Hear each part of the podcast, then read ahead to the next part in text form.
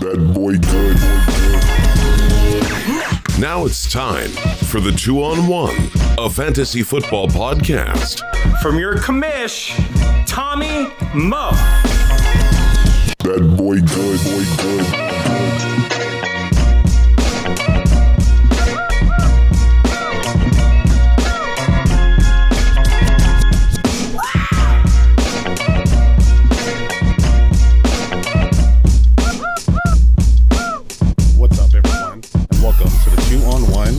Fantasy football podcast. I'm your commish, Tommy Mo, back with another great one for you tonight to preview week one of the NFL season. I cannot believe we are finally here. Thank God. Because it was looking pretty bleak for a little bit with all the stuff going on with COVID, with all the quarantine. I think all of us were just crossing our fingers, hoping, praying that we would be here on the cusp of week one of the NFL season for 2020. And now we're here. And now we're ready to podcast again and get you all that information you need for week one. So if you've been following us on Twitter at 2 on 1 FFB, you may have seen that we are now officially a member, squad member of the Undroppables team. The 2 on 1 crew has joined the Undroppables and the Undroppables family of podcasts to bring you all new exclusive content at theundroppables.com. Joining the great podcast of The Unscripted by DeBeezy, Term, and Polly Sleepers, three of your favorite fantasy football analysts from Twitter, as well as Jax Falcone himself at Dino Game Theory, bringing you The Undrafted, a great new podcast bringing Dynasty Game Theory to you. And now the two on one. So if you've seen your new podcast logo on whatever podcast app you're listening to this pod on, you may have seen our new logo dipped in red, looking real clean for the undroppables feel. So today, bringing you a great guest, Angelo from Twitter at Angelo underscore fantasy. What's up, Angelo? Welcome to the two on one. Not much, man. Thanks for thanks for having me. I appreciate it. It's it's football eve, I think I think we're all pretty excited here. But um, I know I am. But it, it, it's fun to be here, and I'm excited to get rolling here. Man, were you were you sweating it like I was, just like hoping we'd have the season? Oh man, yeah. I mean, I think uh, like June, July, I was, you know, I didn't, I, I had hope, but I didn't think we'd get through this relatively unscathed uh, so far. So I mean, hey man, I'm just gonna knock on wood here that that we that we get a clean season and um, you know we don't get any setbacks. But um, but I'm I, I'm I'm holding my breath, so oh, we'll see how it goes. Yeah, without a bubble, you know, like the uh, the NBA and you know uh, doing what other other uh, major sports are doing. You know, the NFL is still trying to go forward, and, you know, and and there's no fans, so they're definitely changing that. And that's going to be different, but you know, you're right, like relatively unscathed. I mean, what the biggest name on on that COVID list was Zeke pretty early on, but besides that, no one real lately that's like really worth mentioning, right? Right. Yeah. I, th- I think that's the, I think that's the, the key is like there's, there has been many, uh, on the offensive side of the ball, obviously, uh, many big, big names to, uh, to opt out, I guess, fantasy wise. Um, but I mean, obviously I'm a, I'm a Bears fan. So like Eddie Goldman opting out, I mean, that, that hurts the defense, Mhm. but, um, I'm, I'm surprised there hasn't been more names, um, opting out, but, um, hey, I mean, I'm just excited for football to start. So uh, it's it's football eve. So like, literally, it's Christmas. So uh, I'm I'm pretty pumped, but um, I'm looking forward to get rolling. Yeah, how are we to sleep tonight? I mean, we're recording this on Wednesday night, uh, trying to get this out to you guys before Thursday night football action uh, with the Chiefs and the Texans. And, you know, I wanted to bring Angelo on here because, you know, I'm a film guy. He's a film guy. Uh, if you if you followed him on Twitter, which you definitely need to be following him on Twitter, you've definitely seen some of his great threads that he has of these player breakdowns, uh, dynasty, Devy related rookies. Uh, they're just they're awesome. So so Angelo, like what what's your you know what what's your focus when when you're looking at players when you're evaluating evaluating players uh you know what are you really looking at I mean, for for me, it's about you know viewing athletes and viewing prospects through more of a like a holistic type lens, right? So for me, I try to basically take a snapshot of a player um, about who they are currently, who they can become, and what that looks like uh, as them being in transi- transitioning into an NFL athlete. Um, for me, it's more of the perspective of human movement. Um, that's the field I work in, and that's my career. So I try to dive into that a little deeper um, and try to decipher um, and, and look at what players are like from that perspective. And then from there, I try to, you know, intermix that with what that means in for fantasy football. And that's a that's a big deal with me. Obviously, I'm a big fantasy football fan, a big football fan in general. Um, so for me, it's about kind of you know integrating those two things um, and making them work and um, and making I guess, kind of a, a more unique platform um, to what these players are are doing on the field of play and, and what it looks like on a, on a game to game and or a play to play basis. Yeah, and you could definitely see uh, see that point of view that you're bringing uh, to angeloanalysis.com. You know, and everyone out there listening better make sure you go and subscribe to that website because it is phenomenal with the types of breakdowns that Angelo's bringing to you. And so for those listening, you know, and, and they're going to go subscribe. I promise you right now. Uh, what what should they be looking for on your website? What are they what are they going to get from you that that sets you apart from other sites? Uh, I think you know I think a lot of sites do a really really great job of a lot of a lot of great things. You know, in terms of rankings, in terms of you know breaking down players. Um, but for me, I just try to give my own unique perspective um, from my career um, in sport and human performance, as well as my career as a as a as an athlete, um, about what these players are doing on a play to play basis that can set them apart from their peers. I think that's important. Yeah. Um, a lot of, you know, each player has a unique skill set that can set them apart. But are they going to be put in the correct ecosystem to utilize that skill set and have success on the field with consistency? And that's what we're looking at in fantasy football, right? I mean, right. The, the, the big barometer of fantasy football is consistency. Like if you're consistent, you know, asset on, on a team, um, you know, and on your, you know, in your lineup and on your roster, you know, you can help, you know, your team win a championship. That's obviously the goal. Um, but for me, it's, it's can we look at different players and can we kind of analyze, okay, their skill set kind of fits in with, with XYZ offense and the, you know, in terms of fit, you know, we talk about fit all the time, what it looks like, but like, like this year, the biggest one was Clyde Edwards Helaire to, to the Kansas City Chiefs um, for a multitude of reasons. Obviously, the Kansas City Chiefs are, you know, one of the most prominent offenses of all time and the most prominent offense of this decade. Um, Andy Reid's one of the best coaches of all time offensively. And he's done a great job of coaching running backs with a similar skill set to Edwards Helaire, like Brian Westbrook. So when we look at it like that, we look at fit, we look at more of a historical lens of guys who have a skill set and how that translate into the NFL game and how it ultimately translate to your fantasy football lineups. Well, and I think too what you bring, you know, because anyone could can do an X's and O's or you know just oh look at you know this guy's knee bend or you know how how he's getting outside or look at from an offensive line uh, perspective, but but how you're looking at it from a body movement perspective, I think was really really unique and a really good way and different way to look at how we evaluate players, you know, and, and bringing a fresh new look to it. And so, uh, I, like I said, I've I've been a fan for a while, reading your threads online, and you know, and, and this site is great. So, uh, yeah, like I said, I really encourage everyone to go subscribe to angeloanalysis.com because he's had, and especially if you're in a Devy league, right? And, and and so, you know, that's my next question: is, is what what type of leagues do you like best? What type of fantasy football do you like to play the most? Given that you, you know, at least your site is so Devy focused or so uh, rookie prospect focused. Yeah, yeah, for sure. I, I think, I mean, definitely Devy and Dynasty are my favorite leagues. Um, mostly because I'm, I'm, I'm big into college football, as you can probably tell. Um, but that's a, you know, a big part of, you know, what I do in terms of my own analysis is look at players collegiately and, and how they transition, you know, into the NFL level and what they look like there and scheme fit and, and how they kind of mature as players and movers.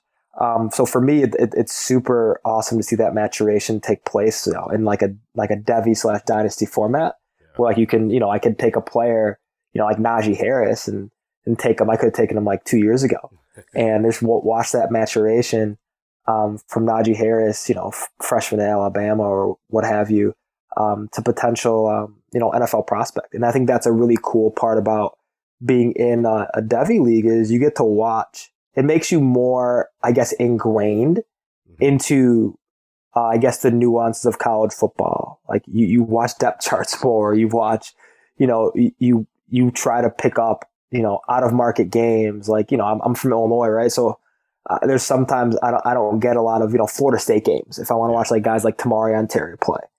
Um, so it's you know it, it makes me, I guess, look way more at um, from a broader spectrum college football as a whole and and just it just it's way more fun to to, to you know analyze um, the collegiate guys and kind of watch their ascension uh, as NFL prospects.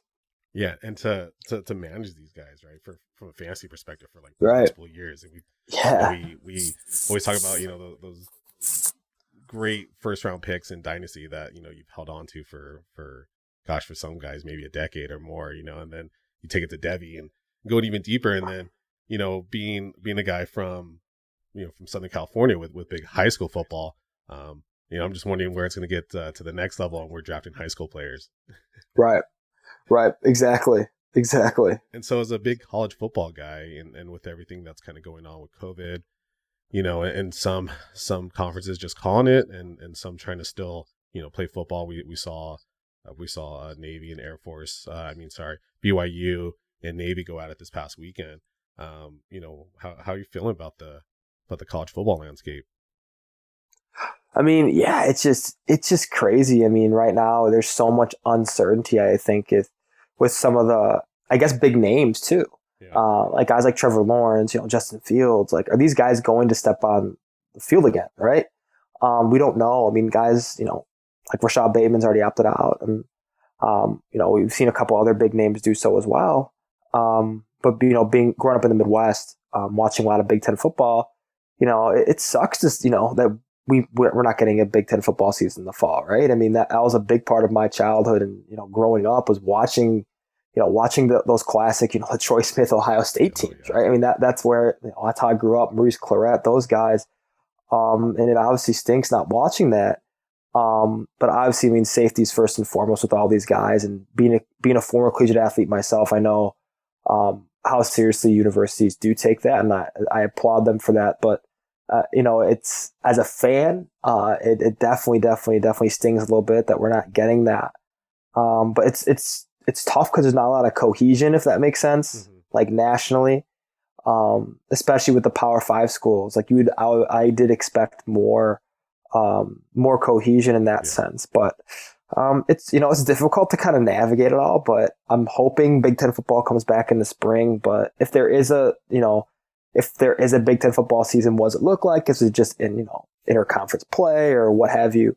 Um, but it's just going to be a really interesting year to navigate the collegiate landscape. So, uh, I mean, hey, but like I said, football, it's football eve. So we're trying to take it a day at a time, but, but we'll, we'll see. We'll see.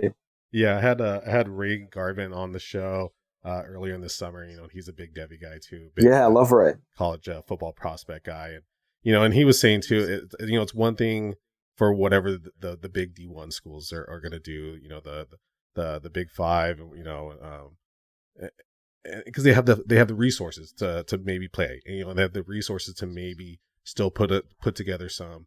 Um, you know, some measures to, to keep people safe, but then, you know, what are you going to do with like the smaller conferences and, Right. and the Division two schools, the NAI schools, the the JUCO schools, you know, and and it goes downhill. And you know, I, I think most of the JUCOs and, and high schools uh, around the country have just you know punted to spring basically, and Right. and just calling it. So yeah, the, like you said, the the lack of cohesion um, from some of the big conferences was was really interesting. And I thought, you know, they they would kind of get it together, but with so many schools, I feel like just people are going to do what they want to do, you know, and they have different Right. roles in different states. And like I said, we ju- we've had college football already, so it's been nice to see, but it's been really different and really interesting to see, uh, you know, how they're handling this situation right now Right. Absolutely. you know so circling back to you know what you do um and, and how it relates to fantasy football you know uh again if you were following angelo at angelo underscore fantasy on twitter you might have seen his last his latest thread on james robinson and you know you answered in that you know in that thread but you know for people that may not have known Sure. i don't know how you don't you know living under a rock to to know to not know what's happening with leonard Fournette and and how that situation really shook down in Jacksonville. But um, James Robinson's the hot new ticket. You know, for if, if Right. he was available, you're spending that FAAB on him. So you know, for for those that didn't read the thread, uh, you know, Angelo, why James Robinson? Yeah, I think the biggest thing is like you kind of touched on its opportunity. Um, you know, no Fournette. Um, Devine Ozigbo's injured. Chris, I mean, Chris Thompson's never been a high volume rushing guy. You know, they just you know they just signed uh, Dare Ogunbowale um, after he after he was released from Tampa after Fournette uh, went there. Um, but yeah, man, it's just it's really it's he's really intriguing because he's he's gonna get an opportunity that not many UDFAs have ever gotten. Like, when was the last time you can name um, a rookie UDFA starting week one for an NFL team? Well, I'm trying to think of Phillip Lindsay, but I don't remember when he actually started. Right. I think, you know, for Lindsay took the job from week one, in my Yeah. opinion, but it was, you know, he wasn't the unquestioned, like, it was, it was he wasn't the week one starter. I mean, we thought it Royce Freeman was going to be, you know, the, the bell cow there, right? I mean, that was, that was the assumption. But, you know, Lindsay took that and ran with it. But with, you know, with Robinson, it's, he's, you know, atop the depth chart, you know, before week one. We haven't had a preseason game. You know, they've just had, um, you know, live scrimmages and, and a lot of thud practices. But, you know, he's an interesting prospect because he comes from, you know, Illinois State, one double A school, but he's, he's just a guy that doesn't make many mistakes with his feet. And I talk about in the thread. He's he wins with efficiency. He's not a you know a big flashy mover. Obviously, he's an undrafted player, so there's reasons why he was undrafted. He's not overly dynamic. He doesn't have great top end speed, but he's going to be a guy who can end up being reliable and steady, and that's really important. He has good hands, catch out in the backfield, and that's really all it all it takes to be kind of a placeholder, right? Yeah. you know, he has an opportunity in front of him now where he can potentially earn himself a role in like from now to the future, right? Obviously, he, very little chance that he's going to be the day one starting running back in 2021. You know, with the amount of capital they have, with you know, with their high- with their draft picks, it- it- I would assume they take a they take a running back of the future. Yeah. However, James Robinson might be in the rotation, and he might be able to, you know, to assert himself in that sense if, if he has a strong first quarter of this season. When Zigbo's hurt, when Darius when Dare Ogunbowale is learning the offense, when you know when Chris Thompson isn't stealing many touches. Um, but I mean, for me, it's you know it's about the opportunities. You know, he he there's no one else there. Yeah. Like literally, Yeah. like Devine Ozigbo was. You know, I actually liked him at Nebraska a lot. I watched a lot of Big Ten football. He's a good back, but he's he's hurt. He you know he, he injured his hamstring. Um, Ryquell Armstead's on the COVID list for the second time, so we probably won't see him for a while twice. Chris Thompson, you know, like I said, not a never been a high volume, you know, rushing guy. It's the best running back in the back. The best running back they have is is pure running back is James Robinson right now. I mean, that's their only option. One with two pass catchers, right? And Chris Thompson. Right. And and now Dare. I mean, it almost makes sense that he'd be the more in between the tackles guy, right? At least your first, second down type guy, right? Yeah, absolutely. I, you know, it's funny because the, best pure runner on their team right now is Laviska Shenault Jr. And we'll, we'll, we'll probably get we'll probably get into that later. But you know, I think this is because kind of all that's transpired is the arrow is pointing sky high for Shenault more than anybody. James Robinson's ceiling has gone from who the heck is this guy to holy cow, he's starting week one. Laviska Shenault's kind of been known, you know, and now it's oh my gosh, like he literally might have dual eligibility. Like there, there's a there's a there's a decent chance that they they sprinkle him in at running back and he sees a few carries a week, right? I mean that that's a that's a big deal when you're talking about you know fancy you know fancy implications of a guy who might get some goal line touches sprinkled in, you know, who might play wildcat quarterback. Um, but you know, like we talked about earlier before the show, it's you know, Shenault's a Shenault's a chess piece, and he's going to be used in a variety of different ways. And um, it wouldn't shock me, you know, all it takes is a James Robinson James Robinson injury, and who's your starting Yeah. running back, right? I mean, Shoot, you got a receiver built like Ezekiel Elliott, like almost exactly the same stats, right? Right. So, um, yeah, he didn't play that position, but you know, neither did really Antonio Gibson, you know, and he's getting that starting role as a running back. So, if if, it, if they make plays and it works out, like I, yeah, I don't see uh, I don't see why it wouldn't happen. Definitely. Yeah, no, it's it's really interesting. I mean, I, I think I I think James Robinson does good things with this opportunity. Um, but as an ecosystem, Jacksonville is you know bottom tier. I mean, yeah. offensive lines you know not very good and haven't been for a while. Um, they're gonna be playing from behind a ton, so you know he's not gonna have Robinson's not gonna have positive game scripts. Um, but you know he does have an opportunity to kind of prove himself as an NFL caliber rusher, and that's important for guys. You know, if you've invested in him in dynasty, or you know you probably just got him off waiver wire, or you took him with your last pick. Um, you know, if he can stick around for a while and have a few good years in the league, um, it's worth it, right? Yeah. Or if or if he has a few good games, you you know you have a big sell high candidate on your hands. So, um, you know, it's gonna be really interesting to see what he does and what that offense truly looks like. Um, you know, who who's who's touching the rock there in the backfield. I mean, realistically, besides him, and that's going to be the most intriguing part about it. And so I'm seeing on in some dynasty leagues, you know, people spending like upwards of like sixty percent of their FAAB yeah. to get James Robinson. Um, you know, in, in a standard, more you know, standard redraft league, uh, PPR 10, 12 team redraft league, you know, uh, James Robinson most likely is out there on waivers, and and most likely also is Laviska Shenault. So um, at, this point in the season, are, are, would you recommend that anyone is, is definitely picking them up, or at least having them on? um, you know, targeting them on, kind of like a watch list. I mean, yeah. I mean, I mean, Robinson is, a, I mean, a little easier to make a case for because we don't really know Shenault's role yet. All we know is he is going to have a role. We just don't know what that role looks like. James Robinson's walking into week one, you know, as the unquestioned starting running back for an NFL team. There's 32 of those, right? So it's like there's we're, we're there's not a there's not a lot. Uh, there's there's really not, and you know, obviously, you know, there, there's teams who's like Kareem Hunt, obviously, you know, is going to touch the rock a lot, and there's a lot of you know really really intriguing pass catching options and, and secondary options in the NFL. But you know, you could do a lot worse than than taking a flyer on a guy who's starting. Obviously, the Jaguars are not a desirable team whatsoever. They're probably going to be you know bottom bottom quarter in red zone rate. You know, and stats like that where it's not going to be overly appealing from a floor standpoint with James Robinson. But, you know, he's a good he's a dart throw. You know, yeah. if he's if he sees 12 plus touches a game, he you know, he he might you could do worse as a a back end flex option.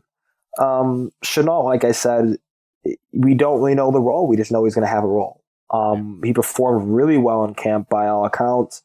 Um, Gruden's been really impressed with what he's done and they've been adding more and more packages for him as a ball carrier. And that's the most intriguing part about him is, you know, getting Shenault is is interesting because you you're potentially getting a guy with dual eligibility. I've talked about it before. And that's that's a, you know, that might be a gold mine. Towards the last quarter of the season.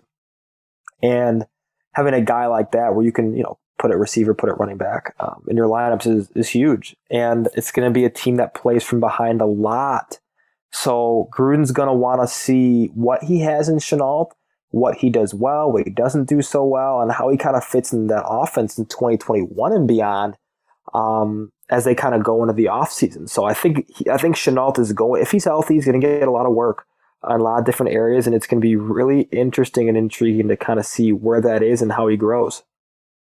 Yeah, and like you said, that that dual designa- designation, especially late in the season, uh, yeah. I think it was was it two years ago or was it last year with Jaylen Samuels? Um, yeah, yeah that, that was a tight end. Yeah, the tight end one. Dude, that yeah, that was unreal.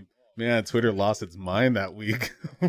oh my god, yeah. Against them, and they were slotting in a running back at tight end because you could. So you know it, it right. could come in handy. So definitely, definitely be on the watch for for, for Laviska and um, you know James Robinson. You know, I think if even if you're in a, a deeper league, 14 team, 16 team league, um, you know, and, and you, you picked him up. I, I, feel like I know the answer to this, but uh, would you even, you know, try to start him this week going against that stellar Colts defense? No, I wouldn't. No, I, I, I, am you know, I'm a big wait and see type guy. Like I'm, I'm not starting really any rookie, you know, not named you know, Joe Burrow. If you, you know, if, if you have a, if you're playing a super flex or two quarterback league, you know, you yeah. might want to start Burrow. Um, but you know, Clyde Edwards Helaire, and that's where everybody else is kind of wait and see, right? I mean, there's there's no other, you know, significant day one contributors. I mean, if Aiyuk and um, uh, if Aiyuk and if Aiyuk and Reagor weren't hurt, um, those would be guys I would be like, yeah, you might you might want to start them with the injuries there, but um, with Reagor and Aiyuk being injured, I mean, you, you're kind of going to want to wait and see with everybody. Um, I think the biggest, the one who makes the biggest splash, I think, might be CeeDee Lamb. Um, I think, in, and he's going, he's going really late in, in redraft leagues because obviously Amari Cooper's there, Michael Gallup's there, who's who's very underrated as well.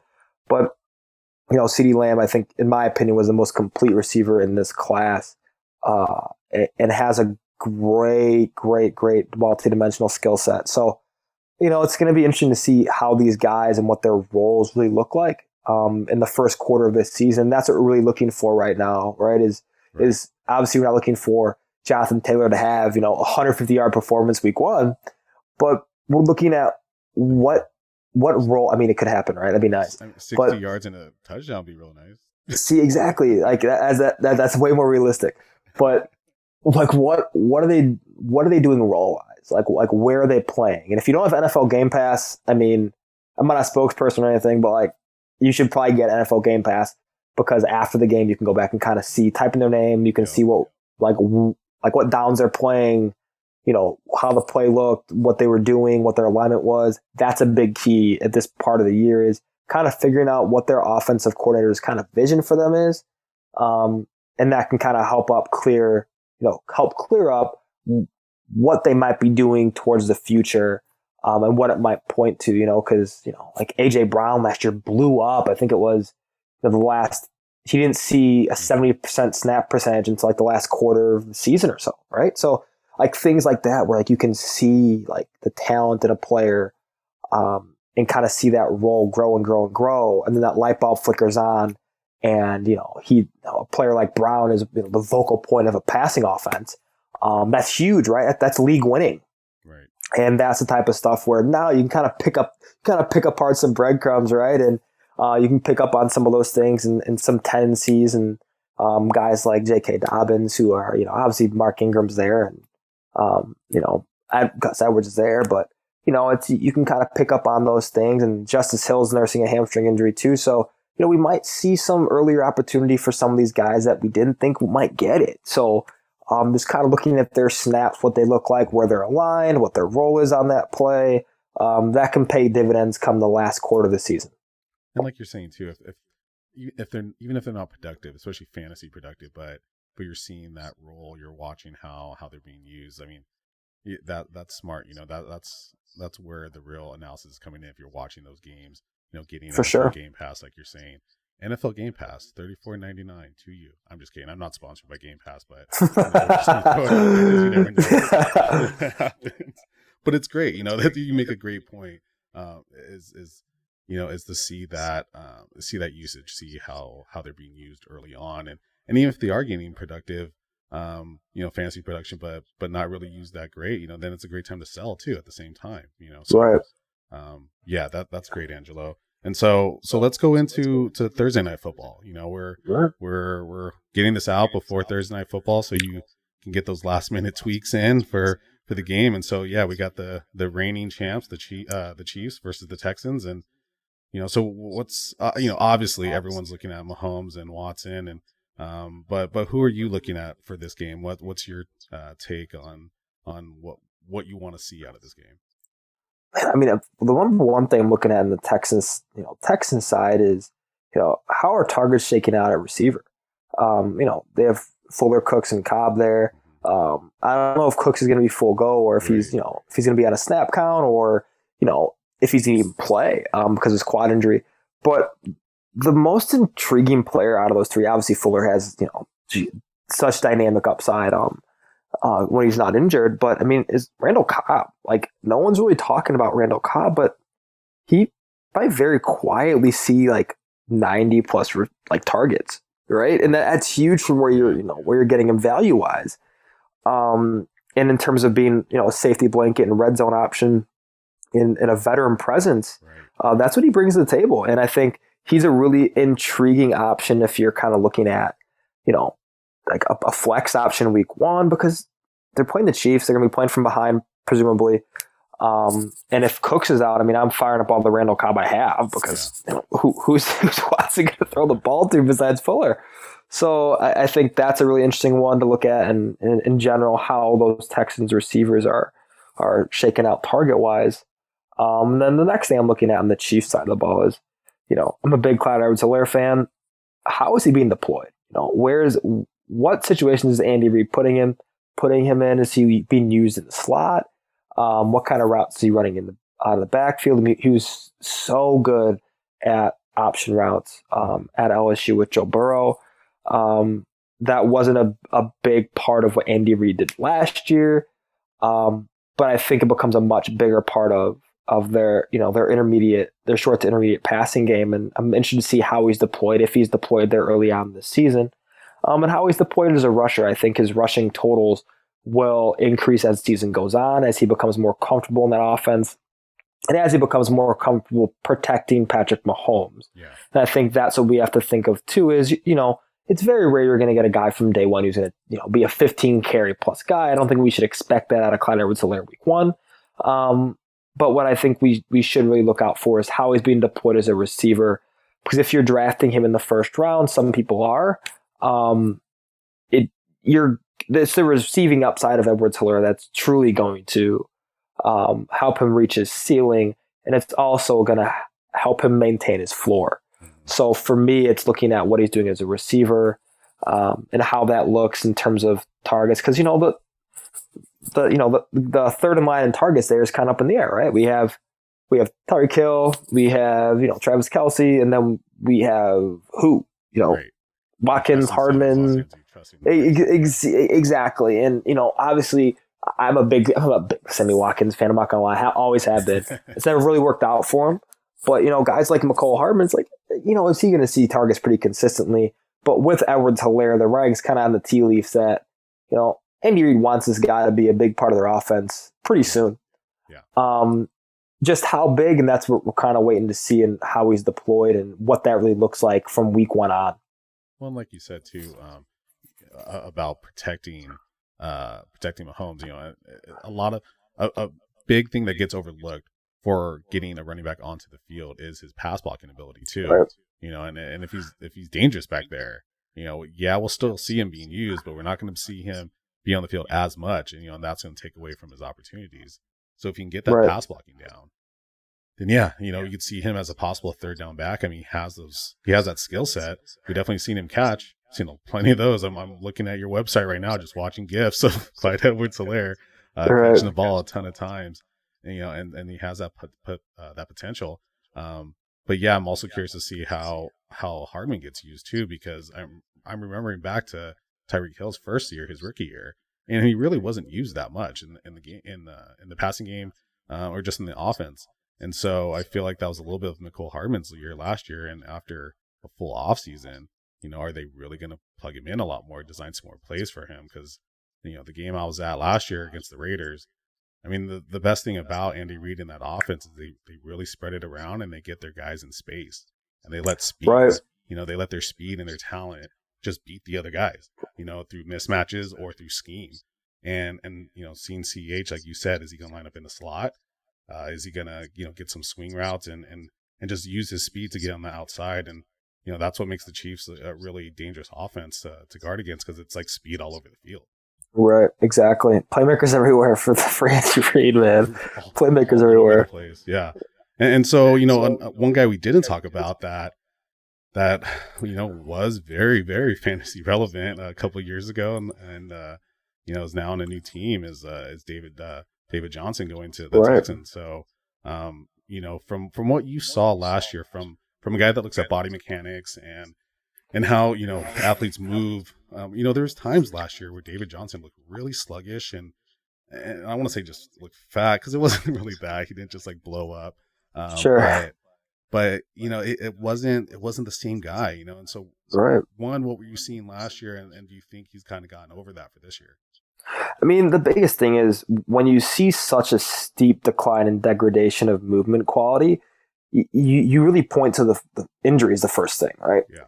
And you, you know he was he was oft injured last year. Um, I believe he dealt with like foot and ankle ailments, um, among other things. And you could tell by the way he was moving.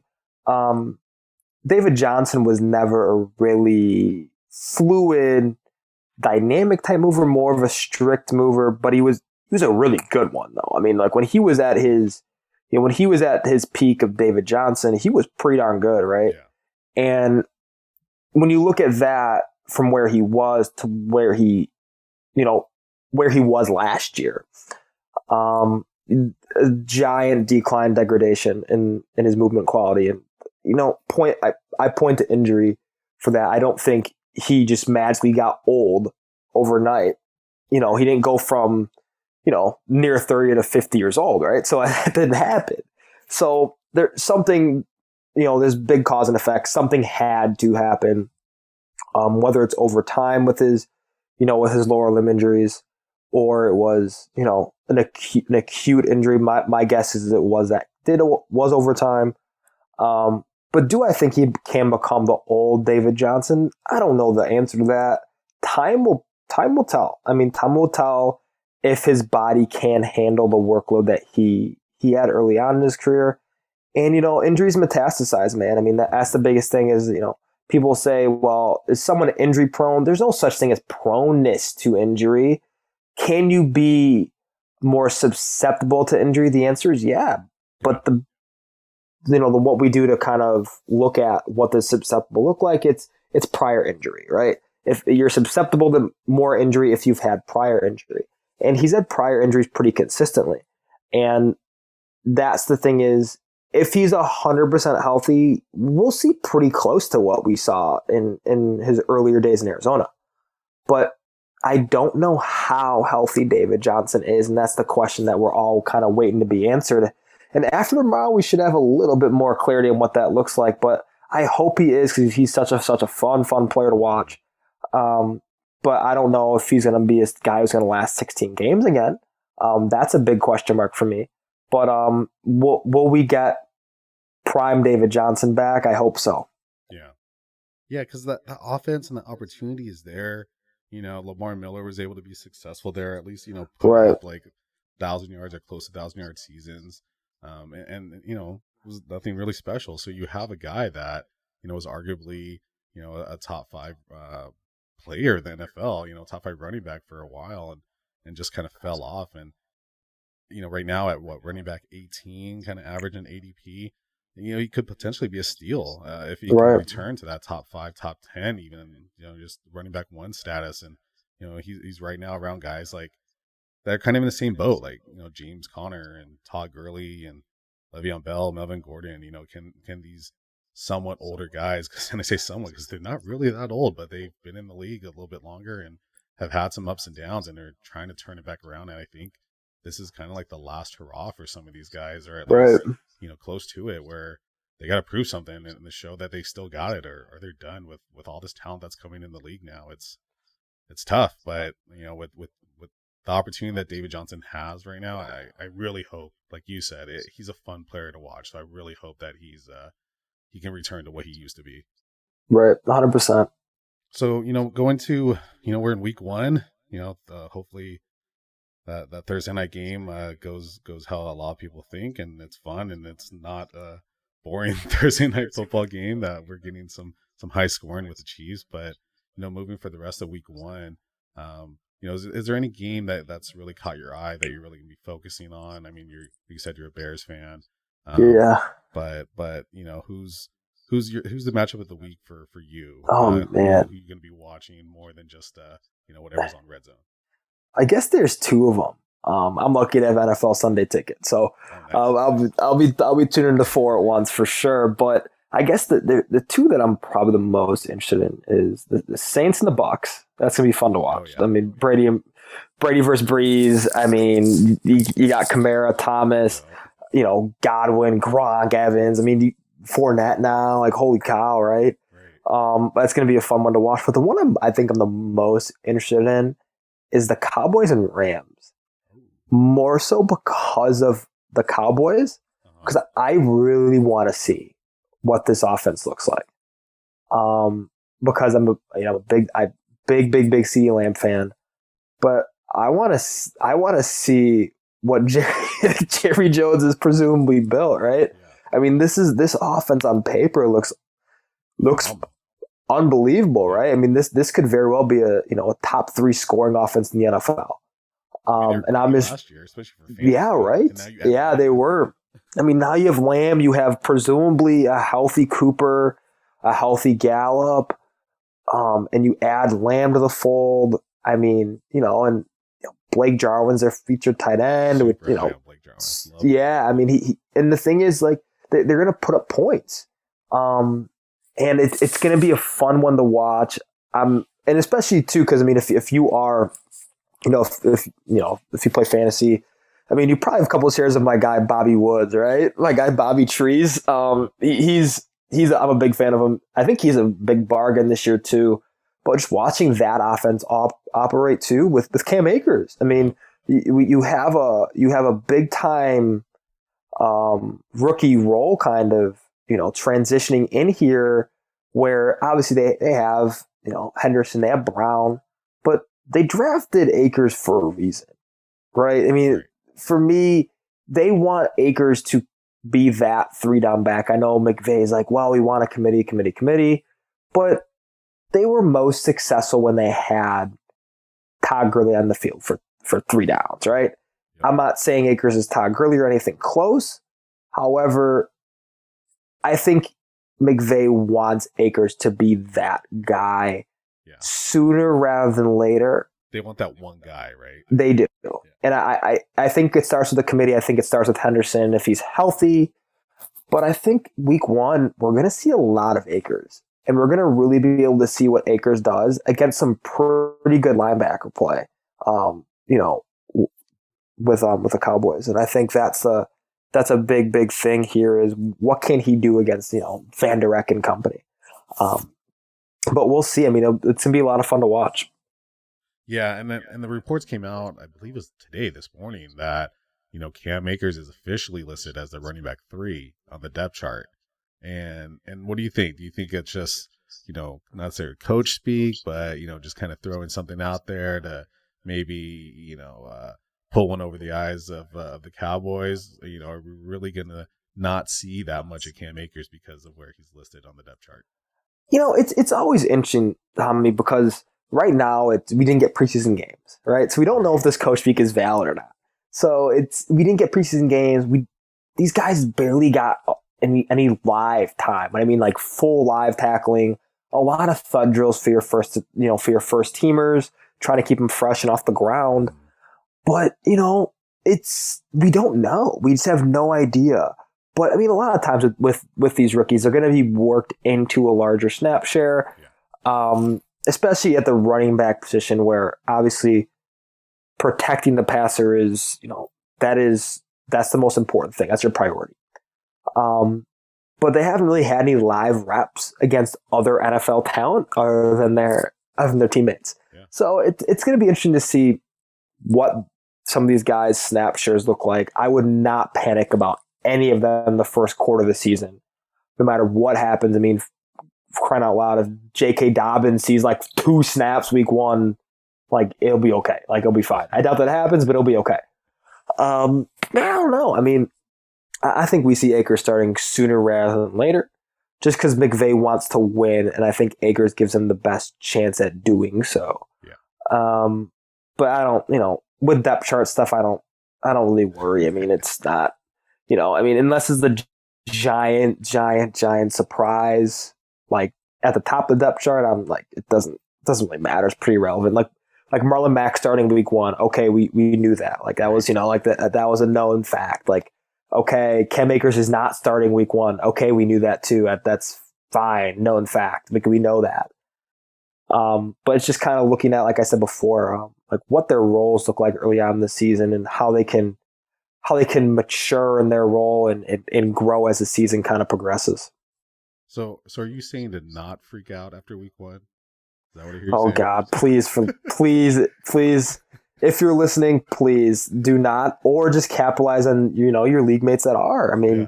because there's gonna be guys that do it. to, to to me that sounds like a Free, free nuggets. Yeah. yep. yep. It's yep. gonna happen. It, they, it happens every year. People always freak out on week one, and I think with like you said, with no preseason, it's gonna take a little bit more time. I think they're gonna have more of a rotation too to keep these guys fresh because nobody is in game shape. No matter how much they've worked out, no matter how much they're Aaron Donald, who's super cut and working out and running and all this stuff that you're they're doing in the off season, nothing compares to the game. And No, you're right. Yeah. and, and and so it's gonna be hilarious to see how these guys are huffing and puffing. You know, those early downs, especially with all the the emotion, uh, your heart rate's up. You know, you're excited. These guys are gonna get gassed, especially pretty early. So you know, it usually would take, I would say, like at least two to three games for everyone to really kind of get into game speed for for for not just uh, their their conditioning, but just what the coaches are doing, what how they're game planning, um, how they're calling plays, and so you know, I think we might see a little bit more of a delay in that just for like getting these guys up to speed now. Oh, 100%. I think that's the biggest thing is, you know, getting these guys into like game like situations is, is has been difficult. I mean, we've seen clips like, you know, they're doing, you know, stadium scrimmages, things like that more often, which is great. But it, it's different when the guys lighting up right next to you want to, you know, to knock your head off, right? I mean, it, it gets a little more real. And that's the thing that's going to be interesting to see is what rotations look like. We're, we're going to see a ton of them. I think best, especially on the defensive line. I think that's going to be huge early on in the season. Yeah. Um, is a lot of defensive line we're going to have to come out. Um, you know, there's a lot of sub packages. Um, receivers as well too. I think that's a big one. Um, you know, these guys aren't used to running full speed. Um, you know, for you know for three downs. You know, for for four quarters. You know, that's not you know that that's that's a big ask for any athlete. You know, these guys just can't. Their nervous systems can't just turn that on. Like that's just, that's not how it works. Here. We're not we're not robots. I mean, that's not how this works as a human being. So it's gonna be interesting, man. I mean, I think we're gonna be we're gonna kind of be like, what the heck just happened after week one? Because it's gonna be really different and unique. Yeah. Uh, I think your studs, like your, you know, your superstar, your Julio Jones of the world, your Christian McCaffreys. Yeah, those guys are to get their work, but those guys are the one percent of the one percent of, of football players on the planet Earth. So they're going to be, you know, they are going to be okay. But your rookies, yeah. I am not expecting anything crazy in terms of high touch totals from any rookie this week. the uh, the undrafted rookie that made the team but is playing on every single special teams is going to be dragging ass that game. Oh man, that that man's gonna be drenched after the first quarter. He's that's gonna be tough. And then you know, except for D line, you're gonna you know if you've ever played the game, you're gonna see a lot of the the hand tapping the top of the helmet. You know, like oh sub me out, get someone in here because I am gassed. Right. No, I mean, yeah, it's it's gonna be it's hey man, it, this is gonna be the probably the most unique first quarter of the season that we've ever seen. We're just gonna you know it's gonna be off the handle, I think, for the first few weeks. Yeah, and to be, be, be prepared for it. I mean, it's gonna be it's it's gonna be crazy. It's gonna be unorthodox, but these guys are just trying to get back, back into football, and that's that's hard to do without live games. So it'll be interesting to see. I mean, I'm excited. I mean, these guys are these guys are professionals. They're ready. They're prepared. Um, but I know their coaches want to keep them healthy, and that's going to be priority one for especially teams like the Chiefs you know, like the Chiefs who want to make a playoff, obviously, I mean, Super Bowl push. I mean, that's huge for them, right? So we're going to see that across the league. Um, but just prepare for it to be unorthodox. and so you know for the the you know first week's gonna be really interesting, right? Like you said. Um, or is there any guy that you're really trying to avoid in this first week? You know, and, it, and it may be because of what we were just talking about, right? Like there's just some of those rookies that are just not really up to speed yet, or just Right. someone that coming in, into the season, you're you're definitely just not high on right away. I mean, I don't know if I'm going to truly avoid anyone because it's so hard to know what any of these guys look like. Like, We've had such limited, I guess, camera time with any of them.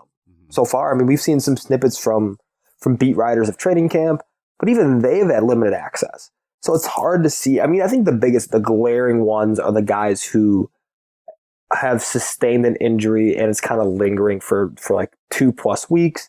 Miles Sanders comes to mind. Um, you know, with his hamstring injury coming off it, I think he'll be limited week one. In ter- I think he plays, but I think he'll be limited in terms of his snap share because he hasn't really had um, anything live for a couple weeks now. So I think he's a that's one. You know, since he was labeled week to week a couple weeks ago, that's when I think I'm I'm definitely monitoring. Am I taking Miles Sanders out of my lineup? I don't know, but if I have a if I have a better option, like if I let's say if, if I have James White, let's say, Yeah. I would probably more confidently start James White with the situation going on in New England than Miles Sanders, and we don't really know how his hamstring's doing. He presumably hasn't sprinted any, if a ton yet, but I think he's going to be eased into into game work. Um, but I think just more so guys that have had injuries recently and then have kind of lingered week and they're kind of labeled week to week, kind of like Sanders. Um, we're kind of more mindful of um, early out in the season. I'm, I'm not gonna. I'm personally not starting any of the rookie running backs not named Clyde Edwards-Helaire. Um, it there's just so much variation in terms of where, where they could land, right? I mean, Jonathan Taylor can finish with 60 rushing yards and two touchdowns, or it can finish with 20 rushing yards and like no receptions. You know what I mean? So it's just uh, like, w- w- yeah, it's just so hard to tell. As much as I like Jonathan Taylor, as much as I like J.K. Dobbins, you know, as much as I think Antonio Gibson has a huge opportunity in front of him, I, we don't really know what those opportunities look like yet. And I'm a big, you know, let's err on the side of caution here instead of go for the week one home run. Um, but you know, it's it's it's tough to say because we haven't seen anybody. Um, but I'm just kind of avoiding the rookie running backs. Receivers are a little bit easier to avoid so deep this year. But you know, if you invested in a rookie running back, um, you know, pretty early on in your draft, it's more of a wait and see mode for me than let's plug and play. Yeah. And and it's funny too because every year you hear all these complaints about the preseason. You know, from fans, from Right. and, and even got talked about in the league, right? Like they're already we're gonna limit, uh, you know, possibly take away a pre, you know, a couple of preseason games, extend the season. But this is exactly why we have the preseason. This is why it's 100%. important. This is why it does matter because we're able to go into the season with a little bit better understanding of where the rookies are, where the teams are, how the usage is going to be, uh, get some glimpse of what the offenses are doing, and and even how how, the team's just kind of shaking out, you know. And I, uh, gosh, I mean, every year there's someone that, uh, in a good way, breaks out in the preseason and is phenomenal, and then breaks out and does nothing. But at least you get a glimpse of what they're doing, and at least you kind of understand. So it's almost like these first couple games. I mean, not they definitely count, so they're not preseason games, but as as film analysis, as as player evaluators, you're almost looking at it almost like a preseason game because it's the first time you're seeing them on tape, like you said. Right, e- exactly. I mean, this is kind of our first crack at evaluating the rookies as NFL players, right? So uh, that that's a really interesting part of what this year is going to bring. Is we're, we get our first, you know, chance, I guess, as analysts, um, to look at what these guys are doing and where they're lining up. Like I said, and and, and you know how they're playing, you know how how they look, right? That, that that type of stuff matters a lot. But this is the first time we're truly getting a crack at it. So. I mean, our expectations shouldn't be super high week one, but I think the one thing that we're going to look at, I think, and be like, oh, okay, wow, this is interesting, is some of the guys that we haven't expected to have a significant role to potentially have one that's that's kind of going to shine in the near future. Um, guys like Laviska Shenault, I said earlier, I think he might have a pretty big role in this offense. It seems like he's going to be their starting slot receiver. That's something to look out for when they play the Colts. Um, you know, CeeDee Lamb. I mean, obviously they have Cooper and Cooper and Gallup there, but it's you know, CeeDee Lamb might catch two touchdowns this weekend. I mean, you know what I mean? Like it's just like that. That's in the range of outcomes. Um, Jerry Jeudy as well. I mean, that's definitely possible. Um, I'm looking out for Jerry Jeudy, seeing what he's doing, but just to kind of look at what these guys look like, what they what they look like, you know, what their snap shares like, um, you know, and just biggest thing, like I said, uh, if you have Game Pass, like look at what these guys are now more than ever.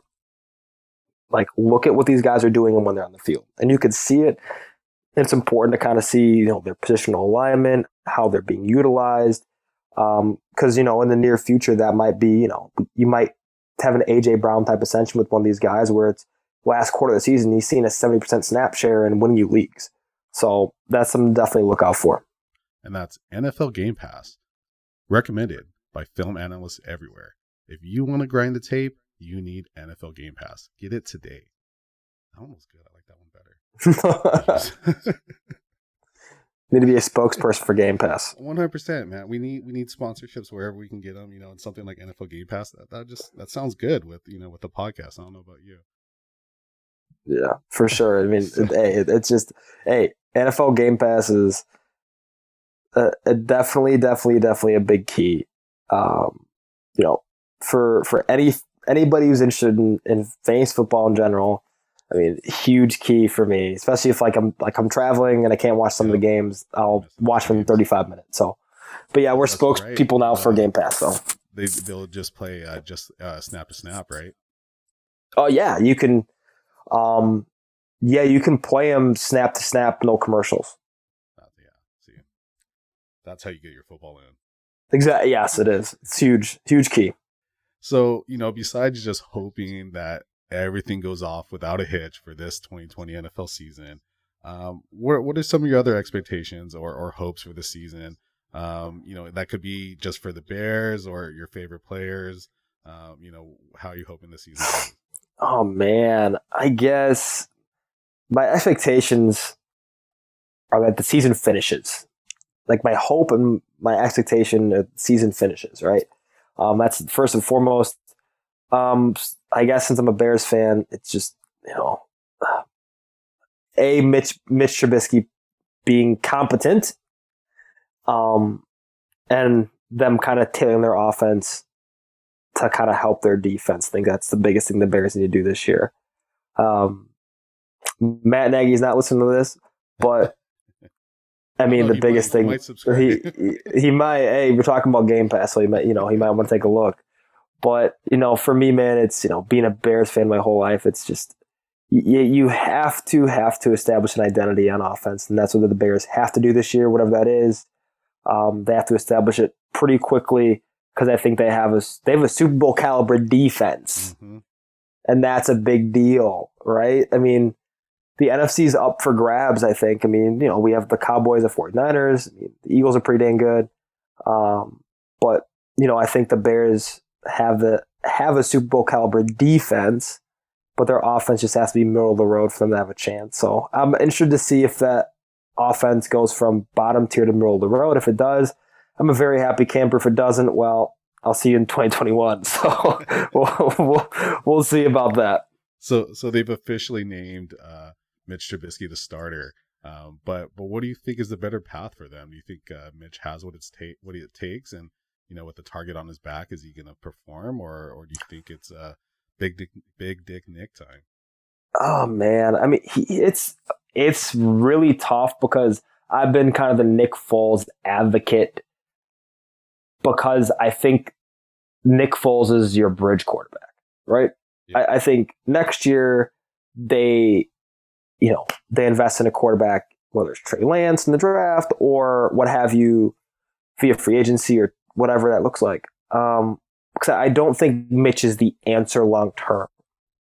So I think, you know, giving him the helm again for another year is, it's okay. But what's going to happen is this: Pace doesn't want to be wrong about Mitch. That's kind of his baby, right? He wants to keep Mitch as long as he can Yeah. and just ride it out. And I think what's going to happen is that window's going to close for that defense. That they have about a two year window, two Yeah. three years. That's going to close Is that Pretty quick. Uh, uh, Khalil Mack's uh, contract's up? I just think I don't. Even, I gotta look. I gotta look at his contract. Um, see when see when they have an outer. But you know, for me, it's you know guys like Akiem Hicks, Fuller, Jackson. How long you guys? How long are you gonna be able to keep those guys together? And that's gonna be tough, right? And then and also we're talking about them kind of dropping out of the prime of their careers. But you know, for me, it's looking at man, like you don't have much time. I mean, does Mitch give you a higher ceiling? Yes, but he also gives you a much, much lower floor. And, you know, with Foles, you know what you're going to get. I mean, the Bears are going to be probably a middle of the road offense, maybe a little bit worse. But last year they were bottom three. Mhm. Like they're bottom three offense in the NFL. That's pretty bad. Like you, you can't win the, you, you can't win a playoff game with a bottom three offense. Like it's not happening. Or if that's in your range of outcomes. And that's Right. what with Mitch Trubisky, them being a bottom three offense is in the range of outcomes. With Nick Foles, I don't see it as that. And that's the tough thing is a that's the problems of being a Bears fan. Yep. well, at least you got Allen Robinson. You know, he still manages to be fantasy relevant. And, No, he's fantastic. Yeah, and, and still be a good, uh, good wide receiver. So I think no matter who's throwing him the ball, he's still going to get his. I, I, I think so. Just, give him the extension, please. Yep. Please give him the extension. Man, that guy turned into such a good, uh, good signing by them. I know, right? I mean, he's he's he, he's one of my favorite players to watch. He's so underrated. So you've mentioned a couple of, uh, you know, like your guys um, for this year, guys that you've had your eye on uh, for some time, especially doing uh, the Devy, the Devy dives that you do, you know, Laviska Shenault, stuff like that. But you know, is there anyone else that, that you haven't named that that are, you know, you would call your guys, um, guys that you really have your eyes on, your your favorite players in the league? Oh man, I think in terms of like like like like a whole NFL, not like counting rookies as well. I think the some of the guys that I'm most intrigued to see this year is Joe Mixon. Um, I'm I'm a big Joe Mixon fan. Uh, I think he's you know he he can get into that um, you know that second tier of running backs in the NFL, right? And I think that's a big deal in terms of his like he got a new contract, um, new look, you know, new, new look offense with Burrow at the helm, Jonah Williams coming back. Uh, that's a big deal. But I think one of the most interesting ones this year in terms of production might be James White. I think Yeah. he's going to be one that's going to surprise some people, especially where his ADP is kind of sitting at right now. Obviously, there's a day until football starts, but I mean, if you have James White in your roster, I mean, you got to fire him up. You got to fire him up, right? I mean, it's he, there's no one there in that backfield right now. Sony Michel is battling injury. You know, Damien Harris is on IR. It it might be James White and Rex Burkhead for Week One. I mean, that's really what we're looking at here. And um, Cam's going to need a safety valve, especially coming back into um, back into, I guess, game shape, if you want to call it that, or getting a game like look. I mean, because you know he didn't play last year, right? So it's you know it's it's one of those where it's you know kind of be easing him along into into looking things, you know, like looking downfield and going through his progressions. And I think James White's going to be a yeah big big beneficiary of that's going to be James White. Um, at receiver out, And White's Go ahead. CMC, but but similar, you know, pass catching skill set there. yeah, no, for sure. I, I, th- I think I think Cam looked to CMC a lot because he, he was so good underneath. I mean, he, I mean CMC's one of the best route running backs, route running running backs of all time. Him and Alvin Kamara, two of the best to ever do in the in the NFL at the running back position. Um, but besides the running backs, a couple other guys I'm really looking forward to seeing plays. Robert Woods, I've been a big Robert Woods fan forever, ever since his USC days. Um, I think he has a big, big season this year and a big role. And one, I guess, my, kind of my like, James White type under the radar almost guys is Jamison Crowder. Oh, I mean, the, the Jets presumably will be playing from behind a lot. mhm. Um, Jamison Crowder might be the sneakiest 130 Yeah. plus target upside guy in the league. That pace he was on last year, those first couple of weeks with uh, Yeah. Darnold, Oh my god. Yeah, and it, it's crazy because no one's no one's No there. one's Perriman's injured. Yeah, no one's talking about. Perriman's injured. Mims is nursing a hamstring injury. It's literally Jamison Crowder and Chris Herndon. Yeah. and that that's really it right now. Um, and then obviously Le'Veon Bell, but you know, I mean, I, I think, I think you know he has a chance to any, any receiver that gets 100 has a chance to get 130 plus targets is, you know, that, that's someone you should definitely roster. Right. Um, but then besides him, it's you the rookies, you know, Edwards, Helaire, Lamb, and Shenault are the ones I'm really looking forward to seeing week one, and Gibson as well. Um, just more so seeing what their roles within their respective offenses and and um, what we can expect from them, um, kind of moving on into the season, and and what their roles might look like going into 2021. Um, you know, if, if there's going to be you know guys like Shenault, I mean, he could be the the focal point of that offense, him and Chark. So um, that's gonna be interesting to see. Um, Gibson's interesting, obviously, because you know we don't know what that backfield looks like. You know, with no Derrius Guice, um, we don't know who's gonna be touching the ball. Where obviously we have you know we have Barber McKissic and Bryce Love. right? So it's you know it's it's not the strongest class of back to supplant. Um, and I don't know if if he does it or when he does it, but I'm interested to see what he looks like as a full time running back. Um, because in college, obviously, he had under 40 carries, so it's like he has the talent to do it, but will he do it and when he do it is the, is the biggest questions. It's insane how how many players like that. There's players like this with that opportunity that's coming on super late, like right before the season, and they're just getting that opportunity to take the ball and run with it, literally and figuratively. Um, yeah, I, I'm curious how it's going to work out, you know, and, and also that that was a big Derrius Guice fan. Rest in peace to all my shares of the Right. Derrius Guice, um, and even Adrian Peterson too. But to hear AP talk about um, how how Gibson like really stepped up and and and is impressing him, you know, someone that's impressing Antonio Pearson. I mean, that's that's phenomenal praise to get from a guy like that. Yeah, no, I I mean Adrian Peterson's one of the best to ever do it, and uh, I think that, that that that speaks to kind of what Ron Rivera was saying too. Of you know, like this is the guy that we think you know could be the the answer for uh, you know at the running back position, um, you know, for our football team. So I I I, don't know when that happens, but I'm really intrigued to find out what role he's playing early on this season and how that can grow. So, is there anyone on the flip side of this, anyone that you're willing to hang your hat on that's going to be a bust for 2020, especially Uh, hyped up on Twitter, uh, and the networks, you know, any anyone like that? oh, man, I don't think bust is hard um, because bust could mean so many different things in terms of range of outcomes. But I think we talked about him a little bit earlier, and I think the one guy I don't think reaches, I guess, the pinnacle of what people are kind of thinking is is Miles Sanders. Uh, I think it's been a tough start. Not even talking about Miles Sanders, but for their offensive line and that's that's something that's going to be you know the Eagles have been widely regarded as having one of the best offensive lines in the NFL for the past five years. hmm If that's gone, and Miles Sanders is already battling an injury, what are we going to get Right. in terms of an like I'm not even talking about Miles Sanders, an offensive product in Philadelphia? Like what are we going to get? Um, the range of outcomes are much much more vast than they were um, you know, last year. I mean, they were top five unit in terms of their offensive line, but you know, now they're kind of reshuffling everything due to injury. Um, so it's it's going to be really interesting to see what Miles Sanders looks like early on in the season, coming off that hamstring, and how he can kind of deal with having to create more on his own. And that was the only true knock that I had on Sanders as a, as a player and a prospect was he always kind of struggled to create in his own. Uh, he didn't anticipate things well, struggled with that a little bit during, as as a rookie. But as the season went on, Duce Staley does a great job with running backs. I mean, being one like being one in Philadelphia himself, um, I think Pederson does a really good job as a coach in general and kind of working working with players and more the nuance of the game and how to feel different things.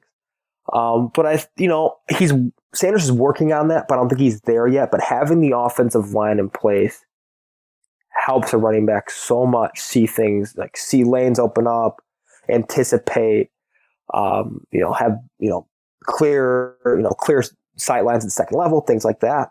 But without having that offensive, you know, cohesion that he had and that Carson Wentz had last year, what is that going to look like? I think we have a lot more question marks now than we would have had, you know, four or five months ago. Um, but that's it's more of a I'm I'm no no no means calling Miles Sanders a bust. I think he can you know he can be a top fantasy asset at the end of this year, but it's more so you know it's it's the caution flag here Yeah. because more so because of just the degradation in the ecosystem is just you know the offensive line is you know not not what it used to be due to injury. Um, it, it just and they they have more weapons now to throw the ball to. It's it's just it's going to be interesting to see what his role is and if he can become a creator instead of someone who relied more so on the scheme Yeah. to help him have significant success. I think he can do that. The question is, can he do that behind this offensive line? If Miles Sanders can do that, he is a, he's going to be a superstar of this league, like hundred percent. Yeah, But it's if he can, and that's what I'm looking at.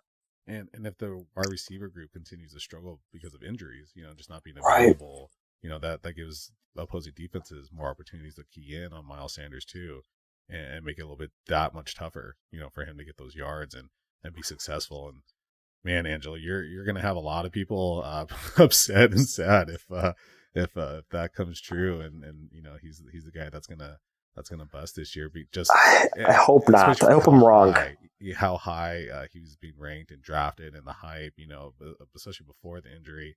Um, you know, I'll see him. I'll see him go super early uh, in drafts, and you know, the, the 106, 107, 108 spots, and and people being super high on Miles, Miles Sanders, and you know, the injury kind of cooled it off a little bit. Um, but but yeah, I, I know some some big time truthers on, especially just on my own, the undroppables team that that love Miles Sanders and gonna be pretty pretty upset this year if that happens. Right. Yeah. I mean, oh man. I mean, it it's just it's a tough situation. I mean, it's a tough situation to be in for any back, um, especially a second year player where it's you know you have this ecosystem in place where it's you know it, it's pretty comfortable being a running back in Philadelphia. I mean, Boston Scott had a ton of success too, um, and Miles Sanders is supremely talented, but this we thought the stars were going to align, right? But now it's like, oh, like the offensive line doesn't look great. You know, Miles Sanders is banged up himself. So it's like, you know, when are the stars going to align? For me, that's more of the question. Um, I hope they do soon because I, I I know Doug Pederson needs Miles Sanders to to have like to to have the ceiling of the offense um, be what it can be. But it's just the question, you know, like like like when is this going to happen? Yeah. um because everything's kind of new with the offensive line reshuffling like i said but you know if, if miles sanders can become the creator um and have that skill set i think he you know sky's the limit but it's it's the, the expectations to be kind of pumped a little bit the brakes need to be pumped a little bit because it's it's going to be it might be a tough first quarter of the season for him i mean once they start figuring things out on offense i think once they start clicking i think then we can kind of see him take off Well, let's see. Uh, let's see how the season goes. If he's back to full full health, you know, we had a lot of uh, good rookie running backs last year too, and so you know they're also going up against just the normal sophomore slump uh, that that hits some players going into their second season. So you know him, Montgomery, Josh Jacobs. Um, you know, real curious to see how how they end up this year, but definitely you know the hype uh, has been real this offseason and a lot of guys are loving those players. So yeah, it's it's man, I, I just can't believe we're you know we're here. We're right we're right at the cusp of the season and and it's all about to happen and you know we'll at least get week one so i'm, I'm pretty stoked about that um you know angelo before uh before i let you go um and, and this has been a great pod i've, I've really enjoyed talking to you uh, on this show um but Likewise. before you go can you uh leave our listeners with uh one last free nugget of of information uh of advice that you would give them you know just for uh for fancy advice in general for for the season or or going into week one Oh man, um, besides the get Game Pass and and and watch every play if you can, uh, my biggest advice is is just be really active in the trade market for rookies, especially this year. Um, and that's obviously something that's kind of been you know probably you know beat over the head, but you we want to be able to acquire some guys that are going to break out, and especially some of the guys who are injured, like Brandon Aiyuk. I mean, they really like him. Like they really like him in San Francisco. Um, Jalen Reagor. I mean, if he doesn't play the first couple weeks, if that's what that may be, I mean, he's gonna. This might be the lowest price point you get for Jalen Reagor, right? Um, and even some of those other guys who we don't know that much about, but we know their role might be, you know, pretty prevalent pretty soon, like Shenault, or guys who are who are injured right now, like Denzel Mims. These are guys that could end up being um, much more expensive assets than they are currently. And I think that's what you're really looking for um, on your roster is getting guys who you can either a keep on your roster and you know help you know, have them help you win a championship down the line or soon, or you know you have a really good tradable asset And I think that's what we're really looking for now is just being active. If any advice is just be active with the rookies because some people might sour quicker than others, you know, especially with the rookie running backs. It, it's going to be like D'Andre Swift might not get meaningful touches until week six. I mean, he's already, he's, he has a hip flexor injury apparently. Um, those don't heal quick. They signed Adrian Peterson. It's probably going to be a three way timeshare to start the year. But just like we kind of saw, what was it, like four years ago with Alvin Kamara, that might be the type of ascension we see from D'Andre Swift.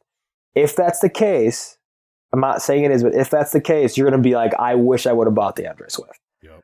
Um, but that's what, you know, if, like wishing you would have bought D'Andre Swift stock is you, you want to be in the other side of that. So um, that's my, I guess, my, my little nugget of advice for, uh, for the early on this season. Nice. That's an excellent. Free nuggets. Nuggets. Hell yeah, Angelo. Thank you so much for coming on the show. Thank you for talking with me today. We mentioned all of your your information earlier, where we can find your work, but why don't you just remind the listeners uh, where they can find your work online? Oh yeah. First of all, th- thank you so much for having me on, man. I appreciate it. Uh, like you and everybody else listening, I'm super, super excited for tomorrow or for listeners probably today. Um, but you can find me at, at Angelo underscore fantasy on Twitter. Um, and then um, I have my website up. Um, it's angeloanalysis.com. You can find a lot of my work on there. Um, my two free snippets on two free profiles up there is Clyde Edwards Helaire and then Laviska Shenault Jr. Um, but yeah, hey, thank you again for having me on. And you know, it's football eve, so I'm getting pretty excited. I'm, it's like 10:51 here in Chicago, so I'm. It's like I'm eight years old and Santa's coming tomorrow, so we're we're getting excited. Staying up too late, can't go to sleep, just wait for it to happen. Zero sleep's happening tonight. Zero Right sleep. Team no sleep. That's what it's about anyway. Exactly. All right, Angelo. Like he said, go out and become a member of his website, angeloanalysis.com. You will not be disappointed. The breakdowns are amazing. And if you're, especially if you're playing in Devi leagues or dynasty leagues and you want to get that edge on those prospects, those rookie players, check out his work. And even just on Twitter, the stuff that he is dropping on Twitter is phenomenal. Uh, go follow him right now. Stop listening to this podcast and go follow him. And while you're at it, go and rate and review the podcast, Two on One Fantasy Sports, now under the Undroppables family of podcasts. And also rate and review Unscripted and Undrafted. And go follow all of those websites, podcasts on Twitter. And hey, we're here. It's football time. Thanks for stopping by, and we'll catch you on the next one.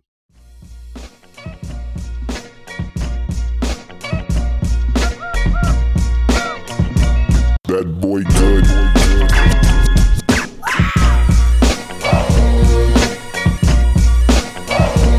That boy good.